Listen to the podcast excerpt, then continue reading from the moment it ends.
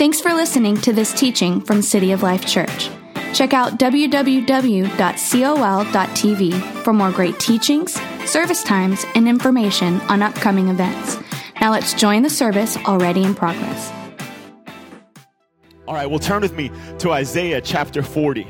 Isaiah chapter 40. We're going to be reading out of the message translation, Isaiah 40, 25 through 31.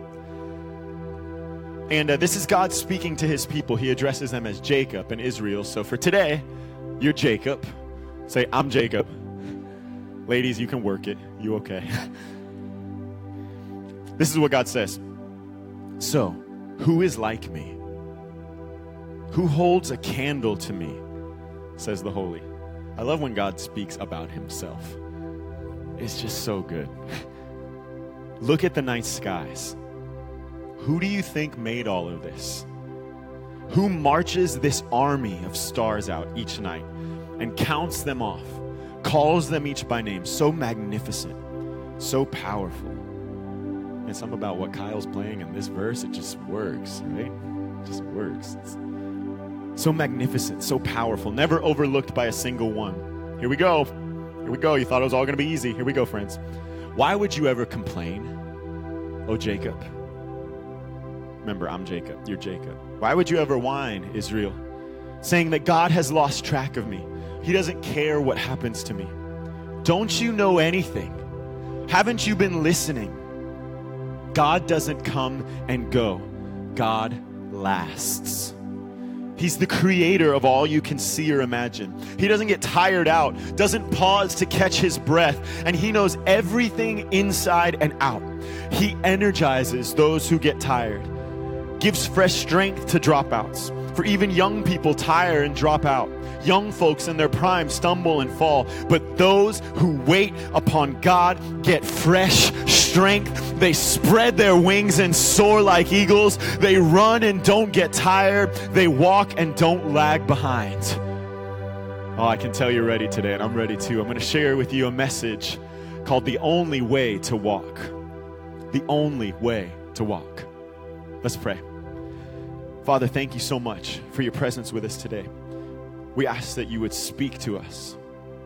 We ask for revelation today because a word from you is all we need. So speak. We're listening. Thank you for it. In Jesus' name, amen. Amen.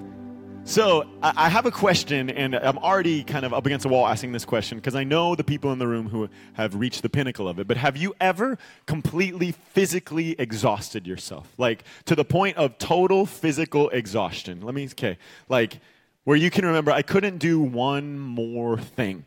Okay, I, it's hard to even compete with this because I, you know, I've watched my wife go through 26 and a half hours of labor at home, and I realize I'm not on that level. like, I, am not on. I've never, I've never exerted so much energy that a human came out. So, uh, I, I, can't compete with that. Um, so, shout out to all the moms in the room. Moms, you already win this story. We can't compete with you. But I have a story, and I'm going to tell. Uh, we don't want to hear yours though, but I'll tell my story. I'll tell my story. One time, uh, I kind of was on a whim. Pastor Anthony and I, and Pastor Anthony, how many of y'all love Pastor Anthony? He's absolutely amazing. We love you, man. He's the best. Week in and week out, he serves this, this community and this family always with encouragement. One of the most selfless guys I know. Works so hard and has every excuse to say, you know what, I'm going to take a little time for myself. And you will never see someone more faithful than Pastor Anthony Kanan and his beautiful wife, Pastor Madi. We love you guys so much. The Kanans are a blessing to us. So, uh, I have the privilege of calling him friend, and we get on these whims sometimes. And one day we were like, bro, let's do CrossFit. like, has anyone ever done CrossFit? I know you can't raise your hand physically because you've done CrossFit, so you literally can't raise your hand, but just kind of like grunt in my direction if that's you. Like CrossFit, if you don't know what it is, it's this strange combination of like um, weightlifting, uh, aerobics, Olympics, and torture, like all in one strange thing. And there are a lot of things we could probably do, but I think if you looked at us, you can you can guess CrossFit isn't really one of them. Like maybe super fast clapping, we got that. Like we're really encouraging people, but CrossFit dudes not in our wheelhouse. So we show up at this this place for CrossFit. It's stupid stupid early in the morning, like really early, really early. We show up to the box, which is what it's called. It's not even a building. They can't even dignify it to call it a building. It's just a box. Welcome to the box. And this guy walks up, the, the, the, coach, he's like, hey guys. And he could tell we were new, most certainly because I had like a sweatband and the water bottle my wife made for me with the oranges in it. Like, certainly it gave it away. so I'm ready to, to, do CrossFit. And we get in, he's like, all right, we're going to start with a warm up. We start with five minutes of jump rope. Okay, my friends. Has anyone done jump rope for like exercise? I'm not talking playground stuff here. I'm talking Rocky Balboa, like jump rope. Okay, and this is an entry level. He's like double, single, double, double. I'm, I'm dying. Like it is exhausting me. And I have good stamina, but I, this is just really out of my wheelhouse. So we're doing it, and I hear him say to one of the people, All right, this is the warm up. And I say, Huh? If this is the warm up, I'll be dead by the stretch. Like, I won't make it through this. And so I start to pace myself, like, I'm not really doing them, like, I'm just kind of like stepping over the rope, you know? And I look over and Pastor Anthony's, and I was like, whoa, I mean, he's former military. Maybe it's just in him. Maybe it's like you never forget. I don't know. So I'm like, bro, bro, you realize this is just a warm up. He's like, I got this. And I look up on the board and the workout is there, like what we're going to do. And it's like this horrible circuit. It's like 25 push ups, 30 pull ups, 20 box jumps, 10 deadlifts. And it's like, and, and it said at the bottom of all of that, 20 times. I, I can't even do that math, much less do pull ups to reflect it. And so I realized very quickly how this is going to go. If I don't fake it through this, I will not make it through this. So where, where he wanted 20 pull-ups, I did maybe one. Because in my head, I'm like, if we're coming back here 20 times, that's 20 pull-ups. Like, I'm okay. Pastor Anthony, if there's anything he is, it's all in. And he's just going for it. And we're getting through the first circuit, and I'm like, bro, are you good? And he's like, I'm good. And then I, I, I start, I'm doing my thing, my fake push-ups, and then I, I look back and the coach comes over to Pastor Anthony. He's like, Bro, you good? And Pastor Anthony's still saying he's good. I'm sorry. I can't, every time I tell this story, I break because I can see his face in my head. His eyes were closed he's going, I'm good. I'm good. And his, his push ups were like T Rex arms, like he was on his knees, like, I'm good. But so committed. That's what I love about him. So committed, but I'm good. And like his mountain climbers, he was just like doing this and just, he got smaller and smaller, like on the floor. And he was just in a ball. And the guy was like, take a break. You're to pass out. Take a break. Needless to say, uh, we didn't finish the workout. Much more needless to say, we never went back to CrossFit. So if you're looking for 19 unused Groupons, holler at your boy. so, so, so we never went back. but uh, I think of what it feels like to feel so exhausted that you just can't do it anymore. And when I, I, look back on my life, I think of different seasons where in my life, my soul, my, my energy, my motivation, I kind of hit rock bottom. I ran out of steam. Has anyone ever burnt out? Just like ran out of steam.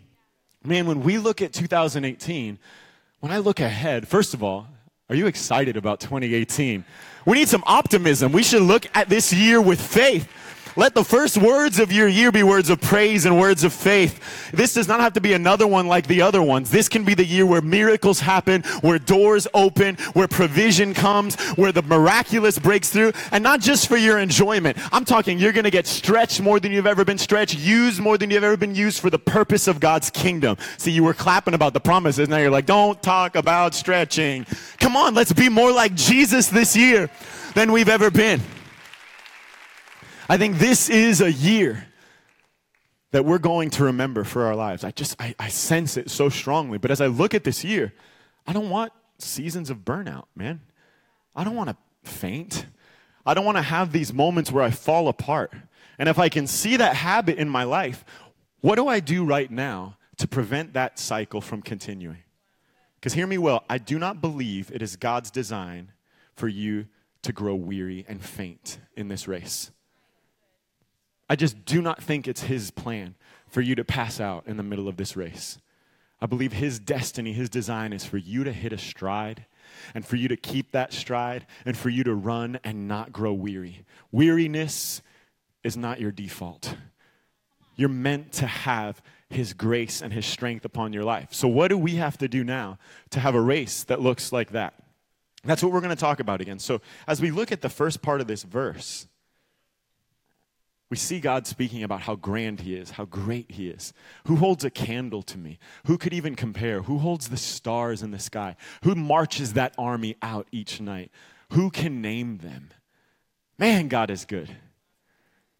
God, can we agree on that? God is good. Okay. That's like the most base level preacher request. Like, God is great. Amen. Yeah, okay, at least we can agree on that. We know God is great. We know God is good. We know He's powerful. But here's what I think this verse points out He lists all His grand and incredible attributes, and then He says, So why would you ever complain? I think what God's asking is, Do you really believe in how great I am? Do you really believe in how big I am? I think our problem is not whether or not we believe, I think it's that we believe halfway. I believe God's big, I believe He's powerful. I just have trouble believing it from my situation. Am I in the right church? Are we, is this, are we talking here? Because I'm, I'm talking from my life. I believe God's good. It's just, it's hard for me to believe that from my circumstance because my circumstance isn't good. Have you ever had the faith to pray for someone else's situation? Like you've been a church saint for 40 years, you know all the words, you speak in King James all of a sudden, and then when you go to pray for yourself, you're like, uh. I believe it halfway, I believe it for you, but when it comes to me, I struggle. I believe he can hold the universe up. He keeps the universe from falling apart, but I have, I have trouble believing that he'll keep my life from falling apart. Church, do you believe he's big and great or not? Because if we believe he's upholding the stars, we have to believe that he's upholding our lives. If we, if we believe that he can sustain life itself, we have to believe he can sustain our lives. We have to stop believing halfway. You have to make a decision about the convictions in your life. And if you believe God is good, you better believe God is good all the time. I think that there's more to that phrase than just a church cliche. We're not just saying God is good all the time. Certainly we know he's God he's good all the time. But really maybe what we're telling ourselves is God is good and I believe it all the time. When things are good, when things are bad, I still believe God is good. God is good and how often do I believe it? All the time when I feel it and when I don't. We have to make a decision about the conviction that we hold because if we believe it all the way, how could we ever complain? How could we ever complain that He's forgotten us? God, my situation's so hard. Man, I'm just going through so much right now. Pray for me. Pray for me. I'm not saying it's bad to ask people to pray for you. Please do that. But you pray for you too. When you're like, I just can't, I don't even know the words to pray. You better find them. Because God is the same as He was a week ago when things were good. And you have to learn how to hold on to Him the same in the good and in the bad. And you have to learn how to run to Him and, and, and hold fast to your conviction. How can you complain that He's forgotten you? How can you complain that He's left you? If you believe it, believe it all the way. Because it's not in the plan, it's not in your design to run out of strength, it's not in your design to run out of energy. You're made to hit your stride. You're made to run with energy. And so this verse says, to renew your strength, you wait on the Lord. They that wait on the Lord shall renew their strength. Good to see you, Rich. Hey, man. They that wait on the Lord shall renew their strength. What do you think that word means, wait? When I think of wait, I think of probably what I do anytime I'm waiting for something. I sit down, cross my legs, take out my phone, and like waste 15 minutes, you know? Like, so I have to wait for something. It's not at all the imagery that this word paints. It's not a passive word. The word in Hebrew is kava, which doesn't mean to sit down, to stop. Do you know what this word means? It means to look for. They that look for the Lord will renew their strength. It's not a passive word, it's an active word. They that look for, kava also means hope for, kava also means expect. They that expect God. The same way that a, a, mother is expecting a child, what does an expectant mother do? Does she sit down and do nothing? No. She gets everything ready. She creates the space. She starts nesting. She makes room. In the same way that a mother expects a baby and gets everything ready for that baby's arrival, they that expect God and make everything ready and give extra effort and create the space for Him to move, they will renew their strength. We expect God to arrive. I look for God to arrive. The same way that my wife, if I lose something, she says, Oh, we're going to find it. And she turns up everything in the house and she'll expend extra energy looking for what's missing because she knows when she finds it, she found all she's needed. In the same way, when I'm looking for God, I'll give extra energy if I need to because all I need to see is His face. All I need to see is His hand. All I need to see is His goodness. And they that look for God will renew their strength. Why? Because when you seek Him, you will surely find Him him. And when you find him, you got everything you need, my friend. So we don't wait for God like this. They that wait on the Lord renew their strength. No, it's they that wait on the Lord. They that wait. They that, they that wait. They that wait, they that wait, they that say, let's go. I'm going to find God. I'm going to not stop till I see his goodness. They that wait on the Lord. They that look for the Lord. They that search for him. They that look for him. And we lose our strength when we look for the wrong things. So, the question if you're getting tired, if you're getting burnout, if you're feeling confused or lost or numb, the tough question today is what am I looking for? What have I been looking for? What are you looking for in your marriage? Are you looking for your own happiness? What are you looking for in your career? Are you looking for just results? What are you looking for in serving at church? Recognition? They're all things that we're all motivated by. But if you're looking for only that, you're going to lose your strength because you're always going to be chasing. It's never going to be enough. You'll lose your strength if you're looking for the wrong things. The way you find your strength is to look for God. Look for God. Look for God in your marriage. Look for God in your serving. Look for God in your business. Look for his hand. Look for his purpose. Look for his heart. And that's what adds so much meaning to what you do. If your marriage is difficult and you say, I just wish I was happy, I wish I felt something, it's not about that. It's about you seeing an opportunity to reflect the love of Jesus. And you're like, this person doesn't deserve it. That's the best situation to be in because we don't deserve the love of Jesus. And when someone doesn't deserve it, it's the primary opportunity to be Jesus in that relationship. When I see a job that frustrates me and I don't want to be there, instead of looking at the work, look at the workers. Maybe God puts you there to be a light in darkness. Your coworker's family is sick and they need a believer in their life. Look for God in your situation situation. You're in a school you don't understand. You're around people you don't know. Stop looking for something to benefit you and look for God in the situation. Because when you see God, you find strength. They that look for the Lord, they that wait for the Lord, renew their strength. They renew their strength. He's always there. He's always there. So why would you complain, O Jacob? Why would you complain, O Israel? It's the moment you believe that you're on your own. That's the first symptom of burnout. You're about 10 paces away from burning out. How I know? Because my whole life has that in it. I'm like the king of it. I've been through it, got the t shirt. like, I know burnout back and forth. I know when it comes knocking at my door. And I know the bad decisions that lead up to it. Number one, believe you're doing it on your own. There's almost like a high that comes with it. Like, 10 paces before burnout, there's actually like this burst of energy. Like, fine, I don't need anybody. I don't need them to thank me. I don't need anyone to like me. I'll do this myself. And you kind of start doing things on your own. Friend, friend, friend. but your loved ones better be ready because you're about to collapse. 10 paces out from that independent decision, you're going to burn out. Because you are never alone. And if you think you're doing this by power, if you think you're doing this by might, you got it wrong.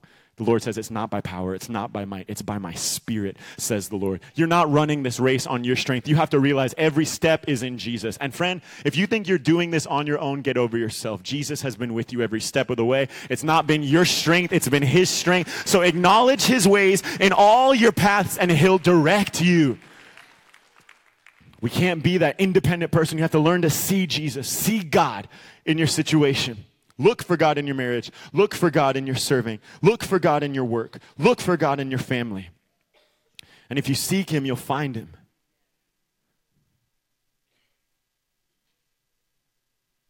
I, I want to come back to this idea for a moment, but the end of the scripture has a thought that I want to share.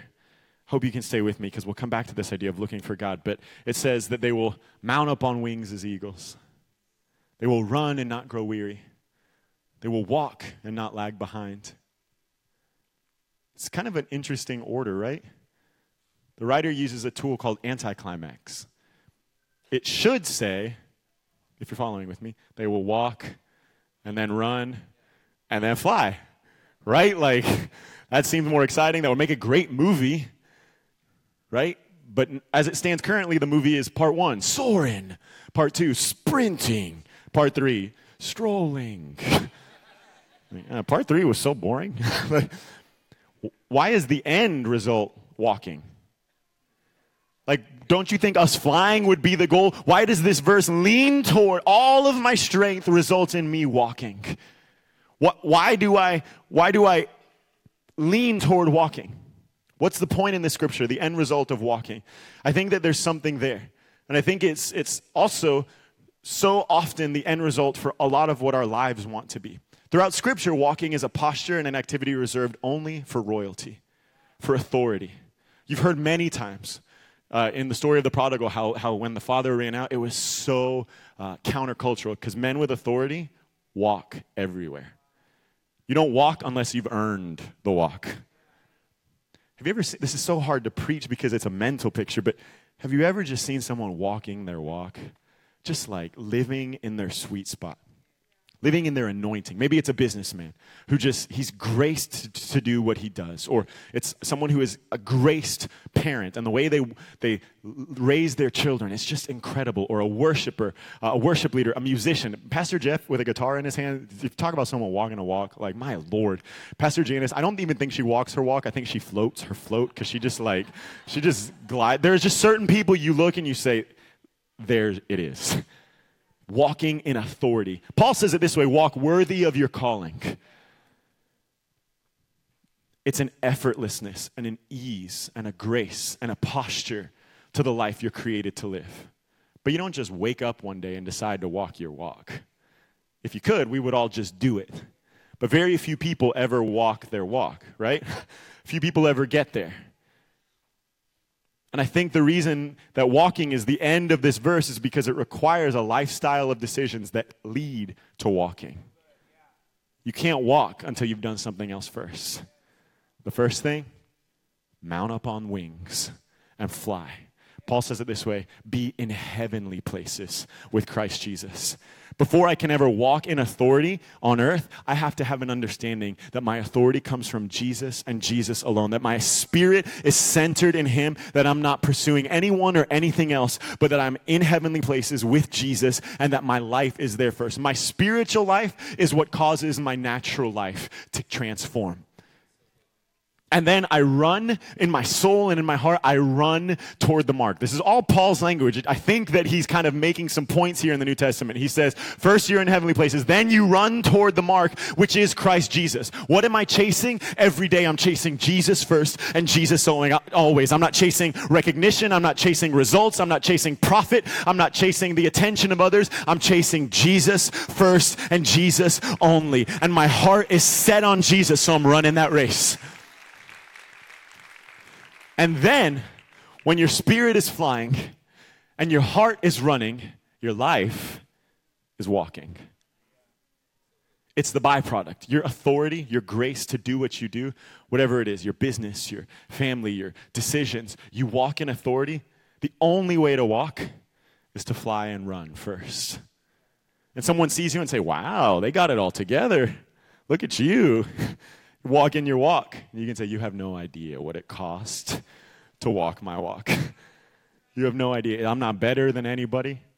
You have no idea what it costs to walk my walk. Before I ever took one step in this walk, I had to stretch my wings and fly. I had to change attitudes, change my worldview, elevate myself, push through. I had to break laws. What laws? I had to break the law of gravity. I had to break the law of physics. I had to break every mentality in my mind to be seated in heavenly places. I had to change my negative thinking. I had to change the wounds that were given to me in my life. I had to mount up my wings and soar to heavenly places. And they're like, oh, look at you walking your walk. You have no idea that I'm running a marathon behind this walk. There's a race. And every day I'm pressing toward Jesus. I'm not strategizing on ways to be a better person. I'm strategizing on ways to reach Jesus faster. So you might see a walk, but I'm running a race and I'm flying a flight that you cannot understand.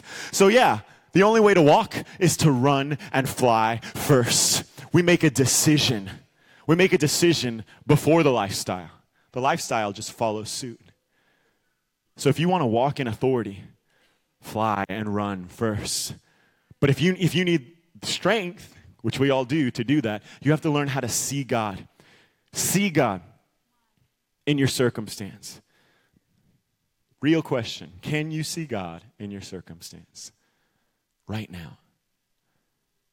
Right now. I did this in, in first service and I loved the response and feel free to respond honestly, however you want. Is anyone going through what feels like the worst time in your life right now? Okay, glad you're here. First of all, I'm so glad you're here. I have been in church in the worst times in my life, and let me tell you, there is no better place you can be. If you only had the energy to make one decision, the fact that you decided to come today, God bless you for it. We're with you, we're surrounding you. Thank you, thank you. You're sowing seed today that you will see fruit for one day, I assure you. Can you see God in this? Why would you complain, O Jacob? Why would you whine, O Israel? Are we missing God? Because when you look for Him, you find the strength you need. How many people were here last week for Pastor Gary's sermon? Okay. Good. I'm glad you were here. Um, you're going to hear a little bit again. I almost just repreached the whole thing. Like, seriously, that's how good it was. And if you didn't hear it, please go on City of Life's Facebook, listen to Deconstructed Miracle.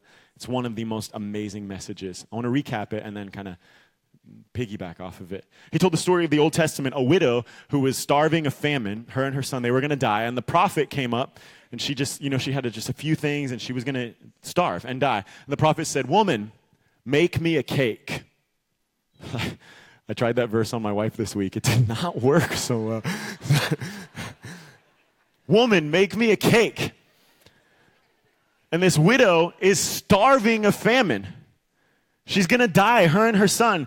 And she says to him in her in this worst situation of her life, she says, "I can't. I only have a little oil and a little flour." And Pastor Gary said this, "Do we realize what's in our hands. What does she need to make a cake? A little oil and a little flour. She held in her hands a deconstructed miracle. She had the ingredients she needed to create the miraculous, but she couldn't see the miracle. She only saw her circumstance. And so I hope you can really stretch this out with me. How often in life do we look for a miracle and overlook the fact that we are holding the ingredients for that miracle.